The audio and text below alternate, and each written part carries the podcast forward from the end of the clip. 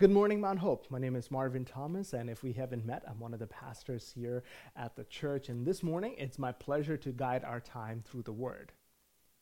Today, I have the pleasure of kicking off a new sermon series that we're titling Turning the World Upside Down. Over the next few weeks, we're going to explore together the two letters that Paul writes to the Thessalonian church. Now, it's only eight chapters long through two books, and it's a quick read. I would encourage you for the next few, we- a few weeks to read through these two books once a week in one sitting. And as you do this, it's incredible how much of it you would have committed to memory and also the new insights the Holy Spirit would illuminate in you. Now, as we begin, I have a question. Have you ever had a person or a thing that frustrated you to no end? Growing up, I had a friend who had a punching bag. Not just any punching bag, it was a Bozo the Clown punching bag. Now, whenever I went over to his house, we would spend hours on end punching and kicking Bozo the Clown. And the reason we could do this because it was designed in a way where no matter how much you punched Bozo, he would fall to the ground and bounce right back up. In fact, it became almost a challenge for us to defeat it and get it to stay down. No matter what we did, though, it would never do that. As a matter of fact, we ended up bursting the bag before we could ever achieve that goal. It seems like there's a lot that's happening in our world today that wants to turn it upside down. And in a good way, I would argue. Movements or events that get, get us to consider our health, finances, our views on justice, our views on race, or even our faith are trying to flip our mistaken worldview to the way things really ought to be. But somehow, this world, not unlike Bozo the punching bag, keeps bouncing back to its old self, and we are back to the same conversations and the same wrongs that have been done before. It seems like nothing is really changing. No matter how hard the fight, everything stays the same. In my own life, I can think of habits or views that I've tried to change only to end up back in that same place. Maybe that's true in your own life. Maybe it's a habit or an addiction that you've tried to kick, but somehow it's made its way back.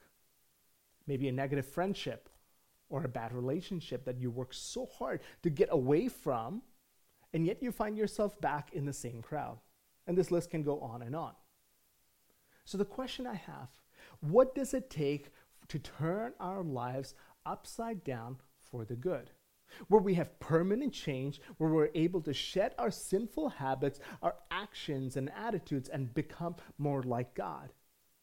What would it take to turn our world upside down for the good so that evils of justice, racism, violence, and criminality all fall away permanently? Well, let's take a look at the book of Thessalonians. Paul starts off the letter as, as typical with a greeting. 1 Thessalonians 1, verse 1.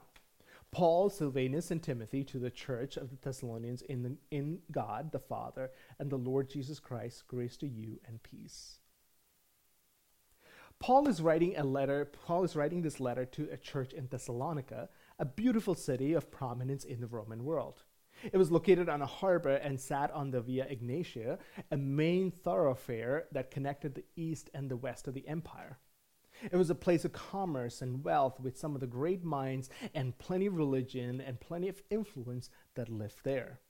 And it is into this place that Paul, Silas, and Timothy arrive. Paul had no plans of going to Thessalonica, but he was sent there by a vision from God. And in this vision, he sees a man from Macedonia who appeals to Paul to come and help them. Realizing that this was from God, Paul abandons all plans and makes his way with his team to Macedonia. Along the way, he stops in the city of Thessalonica. And this is where we find ourselves in the story in Acts chapter 17. Paul did not plan to go to Thessalonica, but was sent there after he had a vision in which he saw a man from Macedonia appear to him and appeal to Paul to come and help. Realizing that this was a vision from God, Paul abandons all other plans and gathers his team and makes his way into Thessalonica. And this story is found in Acts 17. Acts 17, verses 2 through 4. And Paul went up, went in, as was his custom, and on three Sabbath days he reasoned with them from the scriptures, explaining and proving that it was necessary for Christ to suffer and to rise from the dead and saying, This Jesus, with whom I proclaim to you, is the Christ. And some of them were persuaded and joined Paul and Silas, as did a great many, many of the devout Greeks, and not a few of the leading women. The synagogues in Thessalonica were often frequented by the Jews and God fearing Greeks who were curious and wondering about God. As gods go, they had Zeus and a pantheon of gods. But they longed but there were a few that longed for true substance and a real understanding of who God was. And so, through the ministry of Paul, and many of the Jews and Greeks were drawn to and they accepted the gospel. The story continues in, in verses 5 through 8. But the Jews were jealous, and taking some wicked men of the rabble, they formed a mob, set the city in an uproar, and attacked the house of Jason, seeking to bring them out to the crowd. Let's pause. Jason, we assume, is where uh, the house of Jason is where we assume that Paul and his team were staying during their time. And when they could not find them, they dragged Jason and some of the brothers before the city authorities, shouting, These men who have turned the world upside down have come here also. And Jason has received them, and now they're all acting against the decrees of, G- of Caesar, saying that there is another king, Jesus. And the people and the city authorities were disturbed when they heard these things. To the Greeks in Thessalonica, Paul and his group were men who turned the world upside down. Not a bad title, title to have. The men turned the world upside down not because of their insurrection within the Roman system or their disobedience of the laws of the land, but they did it in a special way. They did it through the words of the gospel. When Paul presented the gospel to the people, it turned the world upside down for the Jews and the Gentiles alike. The gospel challenged their notion of their identity. It challenged the devotion to their gods, causing them to turn away from their idols and then follow Jesus. It challenged their allegiance to Caesar as king and pushed them to worship Jesus as the true king. It challenged the exclusivity of their religions. The gospel brought together the Jews and the Gentiles in unity. It challenged the notions of being less than or better than in God's eyes the gospel made all of them equal. So when the gospel appeared, their world was flipped upside down. The beginning of any meaningful and permanent change in our world today is the gospel. Now, the Thessalonians did not take kindly to it and responded angrily and violently to this affront to their way of life. So, Paul and his team left Thessalonica to carry on the work that God had entrusted to them in the last few months, we found ourselves in a place where everything seems to have turned upside down. Some for the right reasons, and some definitely not. But for lasting change to happen that impacts people to the core of their heart and actions, we need the gospel. Though this through this message and our series, we're going to take a closer look at what this message is, what this gospel is. This message that turns the world upside down. God sent Paul and his group to bring the gospel to the, to the Thessalonians. And they did. They turned the culture upside down. But the question is did it stick? Well, let's fast forward. About a year later, Paul sends Timothy back to the city of Thessalonica to encourage them, and Timothy comes back with a report of how this new church was doing. It would be easy to assume that because of the violence and the persecution, the church pulled back and maybe even completely shut down. But instead, Timothy's report is that the church is growing and it's excited and it's vibrant. And why is that? Let me take you to verses 4 and 5 of 1 Thessalonians 1.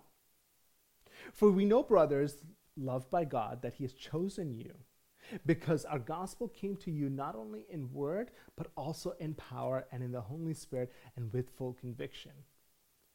You know what kind of men we prove to be among you for your sake.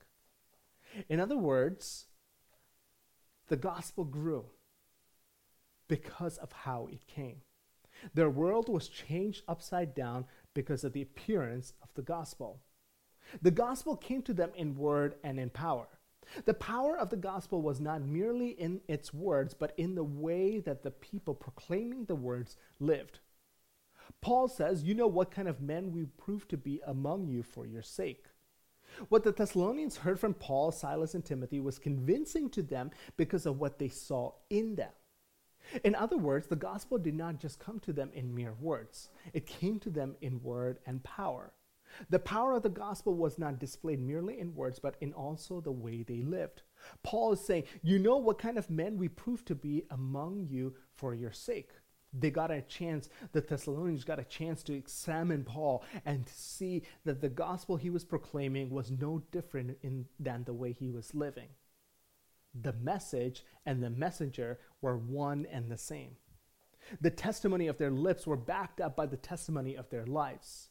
The gospel came to them in word and in example. The gospel, mind you, cannot be separated from the people sharing it.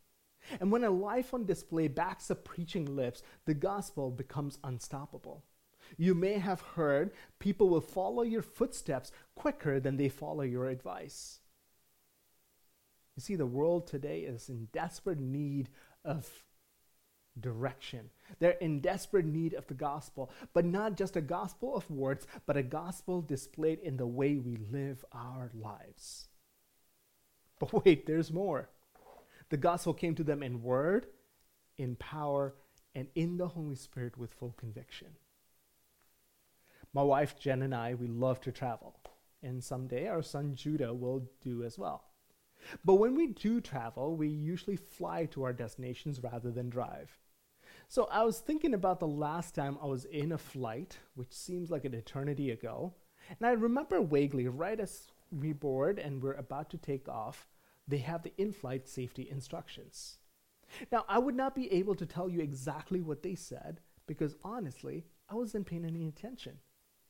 I was a little busy setting up my setting up my phone, play, setting up my music or and a podcast or whatever I did that day, so I could get through the flight. The message that the the attendants were bringing was important. It could mean the difference of life and death in a situation of emergency. But for me, I wasn't paying any, any attention. But I also remember another time when I was on a different aircraft when Jen and I went skydiving. Now, on this plane, as we're climbing up to 10,000 feet, and as far as I could remember, I paid attention to every word that the pilot and my tandem said. You see, there was something convincing about this situation that made me realize that I need to hear everything that he's saying. And the convincing piece of the was this. It was the awareness of my need for their help or else I would not make it back to the ground safely. You see, when the gospel comes to us, there's a greater work at hand. Beyond just listening to the words, the Holy Spirit is at work. The Holy Spirit is at work convicting our hearts and reminding us of our deep need for a Savior. It's not simply enough to hear the gospel. We need to be convicted by the Holy Spirit, convicted of our sinful, sinfulness and our inability to remedy it convicted of the depravity of our souls, and reminded that only Christ can cure it. Paul is saying that God's choice is made manifest by the fact that the gospel came to you in word, power, and the conviction of the Holy Spirit. He's saying, This is how I know that God has chosen you, because of the way the gospel came to you. The world is changed by the gospel that came to us. Our worlds are changed by this gospel. See, God has chosen each and every one of us. So, how do you know? Have you really accepted this gospel? How do you know that you've actually responded to this gospel? Well, let's continue. 1 Thessalonians chapter 1 verse 6. And you became imitator, imitators of us and of the Lord for you received the word in much affliction with the joy of the Holy Spirit, so that you became an example to all the believers in Macedonia and Achaia. For not only has the word of God sounded forth from you in Macedonia and Achaia, but your faith has gone forth everywhere, so that we need not say anything. For they themselves report concerning us the kind of reception we had among you, and how you turned to God from idols to serve the living and true God. Paul's writing that not only did the gospel come to us, it also works in us. When it came to the Thessalonians, it changed who they were. It changed their identity. It changed them. It, it, created in them an attitude of repentance, empowering them to turn from their sins, from their idols, to trust in Jesus. You may have heard the name Patrick Reynolds. If you don't, if you don't know, Patrick serves as the executive director of the Foundation for a Tobacco Free World. He's an activist with the message why people shouldn't smoke. What's interesting about his story is not his activism or his message, but instead who his family was. His grandfather was R.J. Reynolds, the founder of the second largest tobacco company in America. Patrick watched over time as his father, R.J. Reynolds Jr., his bro- older brother, R.J. Reynolds III, and other members of his family die from cigarette induced emphysema and lung cancer. Concerned about the mounting health evidence, he made the decision to speak out against the industry that his father and his, his family helped build. He left the business. He doesn't collect any money from it and is even quoted by saying as saying, "I want to make up for all the damage my family has done." You see, this is what this is a picture of what it looks like to turn from what was an idol to a new way of life. Leaving everything that defines you in the past, doing a 180, and now taking on the new identity in Christ. You turn from what you knew was wrong and follow Him as your life changes. See, when the gospel impacts our mind, hearts and minds, it moves us from mere listeners to actively living out the gospel. While the work of convicting is the Holy Spirit's, the work of following and forsaking is ours. We follow Christ, forsake everything else. The question this morning is Have we forsaken what was old and taken on what is new? Have you forsaken what is yours and taken on what is Christ's? You see, the problem that we face in the church today is those who have encountered the gospel but does, do not follow up with the forsaking of the idols of their past. The problem we encounter in the church is when we treat the gospel and the biblical worldview as an add on to the way we already live, instead of realizing that it should be a replacement of those things. You see, so often we take our identity and we just add the gospel onto it. We take our ethnicities and our races and add on the gospel to it. Or we take on the, our likes and desires and add on the gospel to it. And what we're left with is an incomplete, a wrong version of the gospel. We're like that Bozo the clown bouncing back to our old ways when we do not give into the work of the Holy Spirit. Our world starts to change when the gospel changes us, but the work doesn't stop there. You see, the world is changed by the gospel that came to us, the gospel that works in us, and the gospel that flows out of us. In verse 3, Paul's writing this that he's remembering before our God and Father your work of faith and labor of love and steadfastness of hope in our Lord Jesus Christ. Paul tells them, We know that God chose you, that He has turned your life upside down, He has shaken away sin and death, and it's obvious because of this, because of the, the work of faith, the labor of love, and the steadfastness of hope. You see, these are the marks of a true Christian. Listen to what I'm saying. These are the marks of a true Christian, not a perfect Christian. You see, the church in Thess- Thessalonica is still a young church, they're still developing. And as a matter of fact, after these glowing recommenda- uh, commendations of their faith and hope and love, Paul is going to admonish and correct and remind them of what it means to live lives of holiness and purity. So, by no means are they perfect, but the basics of what it means to be a Christian is on display in them. How does Paul know that the gospel has powerfully gripped the life of the Thessalonians?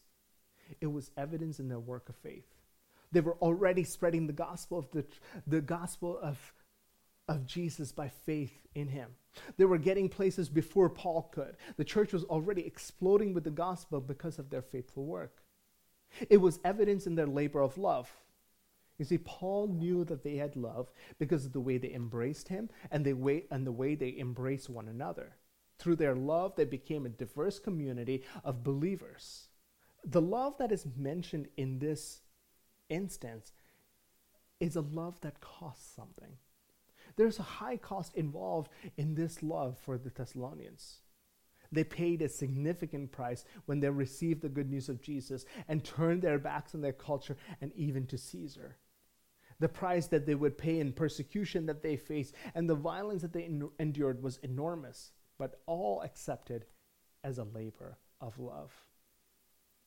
It was evidence in their steadfast hope. Even in the darkest of times, they never stopped hoping.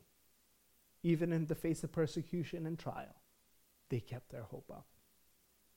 You see, the world is changed by people, Christ followers like you and me, who operate in faith, love, and hope a faith that is grounded in the redeeming work of Christ, a love that is boundless, pays a price, and is given as it was received, a love that does not discriminate, exclude, condemn, or condescend, a love that esteems others higher than themselves, and a hope that flies in the face of trials and hard times.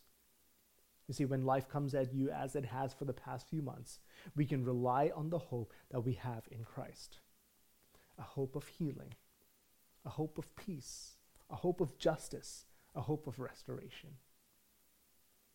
Paul reminds us that we're all called, uh, all called and chosen by God. This is displayed to us in how he brings the gospel to us. Take a moment to look at your own lives. Think of the time where you first encountered the gospel. Think of how you responded to it and the journey that you've been on since then. I can tell you without the shadow of a doubt that God had it all scripted and planned out even before you knew it. It came through people who God used, it came in word and in power, it came in conviction. The world is changed by a gospel that came. That came. The world is being changed by a gospel that is working in us right now. But before it can move the world through you, the gospel has to first move you. Jesus accomplished the work on the cross as only he could do. He did the part that he could do. But now he's inviting us to join him in doing the rest. Have you surrendered to this gospel? Have you let the Holy Spirit convict you? Do you allow God to do his daily work in you? When the Spirit convicts, do you repent? Do you turn back? When the Spirit shows you areas of weakness, do you surrender to Him? You see, before God can do the work of changing the world through us and setting it upside down, He is looking to do that work in us first. Does your life look different now than before you accepted the gospel? Has it been turned upside down? Have you allowed God to chip away and trim away the things that reflect sin and bring into being the things that reflect Christ? This morning, would you let God do his work in you? See, the gospel is changed, the world is changed by a gospel that flows into us, works in us, and flows out of us. There is a work that God is looking to do in the world through his people. Will you live lives of faith, labor in love, and remain strong in hope? Because if you do, you become the people that turn the world upside down. Would you join me in prayer? Father, we thank you. We thank you for your word that comes to us. We thank you for the gospel that came to us in power, in word, in power, in the Holy Spirit, and in conviction. Lord, I thank you for the word that comes to us and changes us, redeems us, restores us, renews us. And as the work in us continues, the work goes out of us. And Lord, we thank you for you, you use us to bring your hope to a world that so desperately needs it. Lord, I pray that you would use each of us to lead and guide your people. Lord, we thank you for your work in us. In Jesus' name, amen.